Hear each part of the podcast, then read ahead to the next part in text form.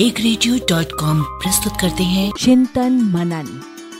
आलेख एवं प्रस्तुति डॉक्टर रमेश चंद्र मेहरोत्रा। स्वयं को सुधारिए बस।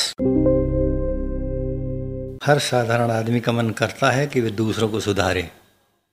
हर असाधारण आदमी का मन करता है कि वह स्वयं को सुधारे। जो लोग सुधरना चाहते हैं वे पहले से सुधरे हुए लोगों को देख सुन पढ़ समझ कर स्वयं सुधरने लगते हैं। जो लोग नहीं सुधरना चाहते उन्हें कोई नहीं सुधार सकता। एक बार लोकसभा अध्यक्ष ने कहा था कि हमारे कुछ सांसदों को शिष्टाचार कोई नहीं सिखा सकता। आप दूसरों को सुधारने का ठेका बिल्कुल ना लें। यदि आप स्वयं सुधरे हुए हैं तो सुधरना चाहने वाले अन्य व्यक्ति आपसे निश्चित रूप से प्रेरणा लेंगे। दूसरी ओर इस चरम सत्य को भी न भूलें कि धरती पर न सुधरने वाले लोगों का अस्तित्व भी अनिवार्य है। कारण ये है, कुछ लोगों का बुद्धिहीन होना उनकी नियति है। दो, कुछ लोगों का बुद्धिमान होते हुए भी सदा अड़ियल रहना उनकी नियति है।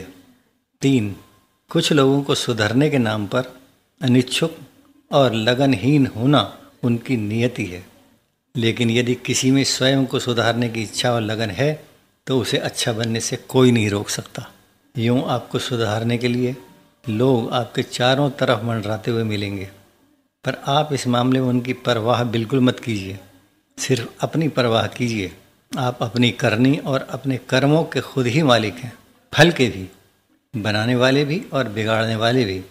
संसार में बुराइयाँ सिर्फ इसलिए हैं कि हम खुद अच्छे ना होते हुए भी दिन रात दूसरों को सुधारने के लिए दुबले होते रहते हैं। यदि हर आदमी सिर्फ अपने को अच्छा बना ले तो सारा संसार अच्छा हो जाए।